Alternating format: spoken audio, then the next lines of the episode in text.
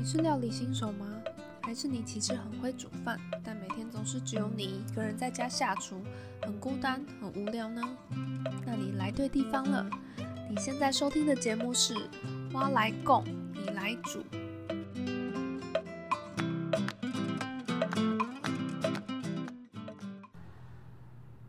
Hello，欢迎来到《蛙来供，你来煮》。OK，这是我的第一集节目，算是我们的处女集啦，所以呢，我有点紧张。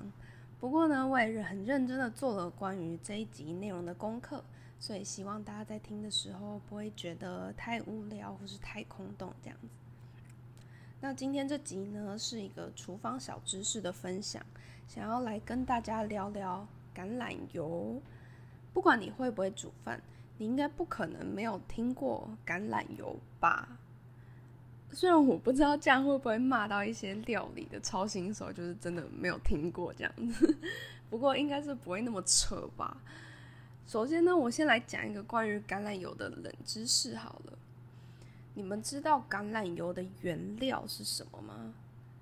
对，我知道你一定在想，啊不就橄榄？你在讲什么废话吗？对，恭喜你完全答错了。其实橄榄油的原料不是橄榄哦，它是一种叫做木犀兰的植物。这种植物它不是属于橄榄科的哦，所以它其实跟我们一般所熟知的橄榄是完全不一样的东西。那橄榄油呢，就是用木犀兰这个植物的果实所榨出来的油啦。那为什么它还要取一个误导大家的名字，叫什么橄榄油呢？那其实是因为木西兰的果实，它是有一个俗名，这个俗名就叫做油橄榄，所以呢，它榨出来的油后来就直接被简称叫橄榄油啦。对，就是从油橄榄变成橄榄油，真的是很随便的名字。对，就是这样随便取取，我也是觉得蛮妙的。好啦，那回到正题。橄榄油呢，其实是一种非常好的油。当然，你去大卖场应该就可以感受得出来啦，因为它就是比较贵嘛。那贵的东西一定是有它的道理在。那一个油品的好坏呢，其实是可以从它的饱和脂肪酸跟不饱和脂肪酸的比例来去做衡量。简单来说呢，如果那种油的饱和脂肪酸含量很高，那你摄取过多的话，就很容易造成心血管堵塞啊之类的心血管疾病。那相反的，如果这种油它的不饱和不饱和脂肪酸含量比较高的话，那适量的摄取它反而是会有助于预防心血管疾病的。那橄榄油呢？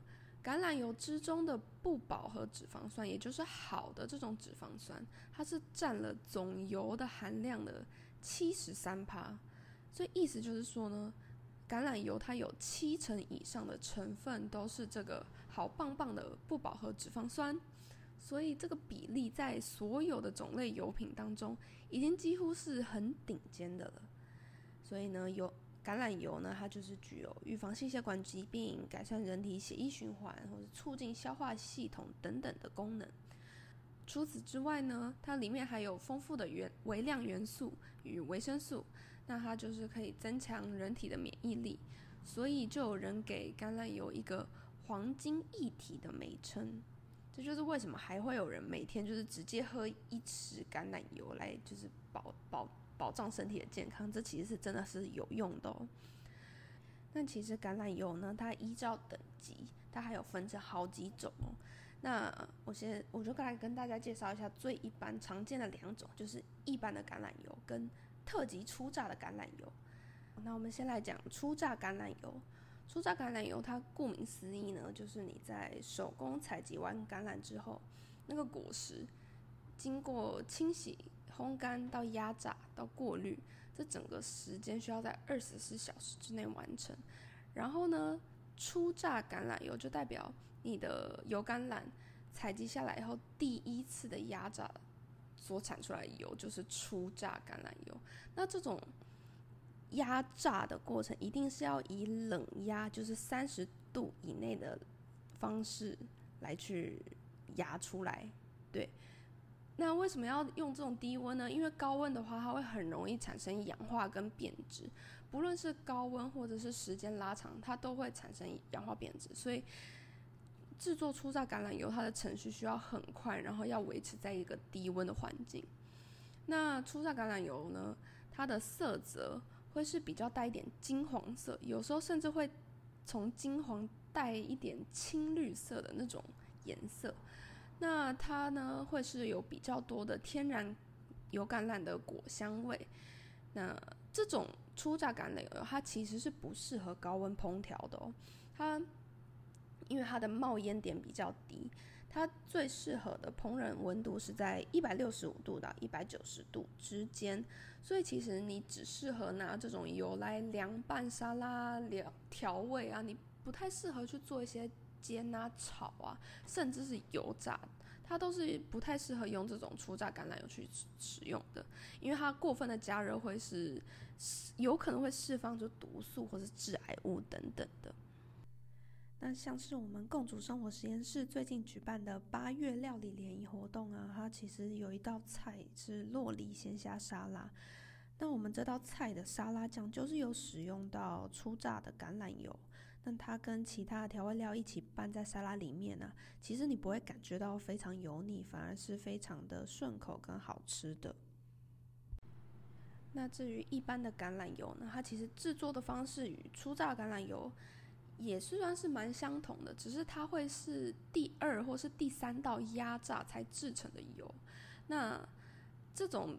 第二道经过第二道、第三道压榨所做出来的油，它会再去与初榨的油以一定的比例去调和成一般的橄榄油。那比例可能就会是呃，初榨的占十到二十帕，那第二道、第三道压榨的油占七十呃八十到九十帕这样子，这样子的比例去做的。那它的压榨过程也有可能是冷压，那也有可能会是经由高温而压榨而成的，所以呢，它的营养成分一定是比等级呃顶级的冷压初榨橄榄油还要低的。那一般橄榄油它的特征呢，就是颜色会是比较浅，呈现呈现淡黄色，对，那跟初榨橄榄油那种金黄青绿色是比较不一样的。那因为它有可能是经过高温的处理，它的营养价值就会比较的流失，那味道也会比较清淡。那但是这种油呢，因为它的冒烟点是比较高，大概是它的可以是承受到两百三十度左右的温度，所以它其实是适合很绝大部分的烹调方式都是可以的，像是高温的煎啊、炒啊，甚至你要拿去炸也是没有问题的。只是应该不太会有人拿橄榄油去。炸东西啦，因为如果除非你有那么多钱的话，对，不然一般可能大家都会拿什么大豆沙拉油去炸之类的。好，那这边就是我们简单对橄榄油小知识的分享啦。那希望大家在听完节目后都对橄榄油有更深入的一点了解哦。今天节目就到这里结束了。如果你喜欢我们的节目，不要忘记按下订阅，并帮我们留五颗星的评价。又或是你有什么样的料理疑难杂症，也欢迎大家留言给我哦。那我们下一个星期再见，拜拜。